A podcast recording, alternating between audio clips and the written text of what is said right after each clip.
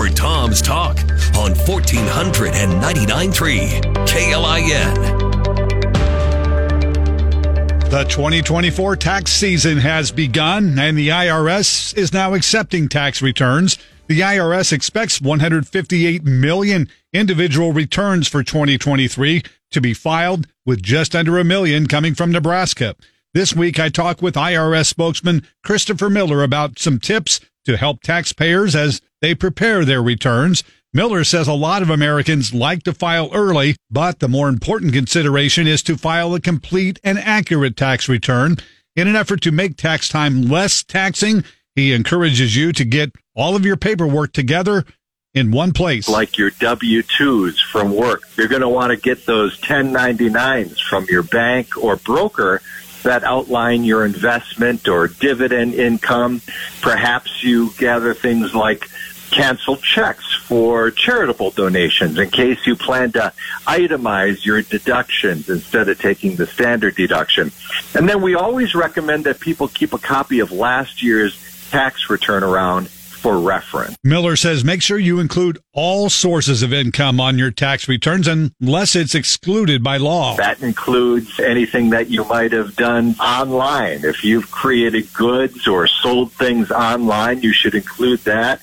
Include your investment income, any part-time or seasonal work, even self-employment and business activities. When it comes to submitting your tax returns, he says the easiest way is to do it electronically. Simply because e-filing is so fast, safe, accurate, and secure.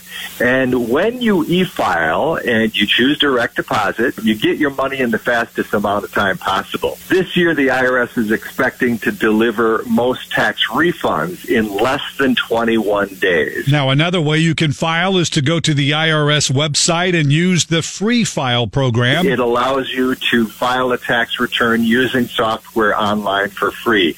That's generally available to people that make $79,000 or less. It's a great option for people who have relatively simple returns, perhaps first-time filers, perhaps people who had jobs over the summer or going to school. Miller tells me before you hit the send button on your computer, make sure to double-check your returns for mistakes. He talks about some of the common errors they see each year. People not including their Social Security number for both them and their dependents, sometimes transposing numbers, whether it be on your Social Security number or even putting numbers down on a tax return. We see some math errors sometimes.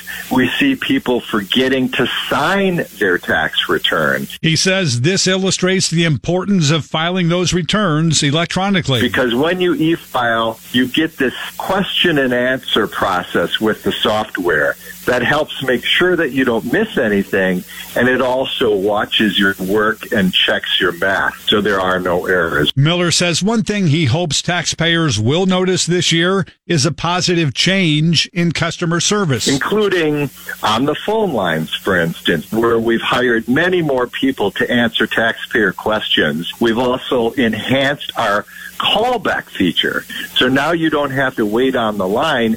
We'll call you back. And all of this, of course, we hope reduces wait times. Miller says they have also enhanced their Where's My Refund tool, where taxpayers can check the status of their refunds. This year, you'll find a much more detailed, clean, plain language explanation of where your refund is in the process. And we expect that will help people avoid calling the IRS toll-free line. And for those who want to have a face-to-face discussion about the tax return process, we're extending hours at taxpayer assistance centers across the country. Sit down with someone face-to-face and get some of your tax questions answered. There is an assistance center at the Nebraska State Office Building at 100 Centennial Mall. It's open from 7:30 a.m. to 5 p.m.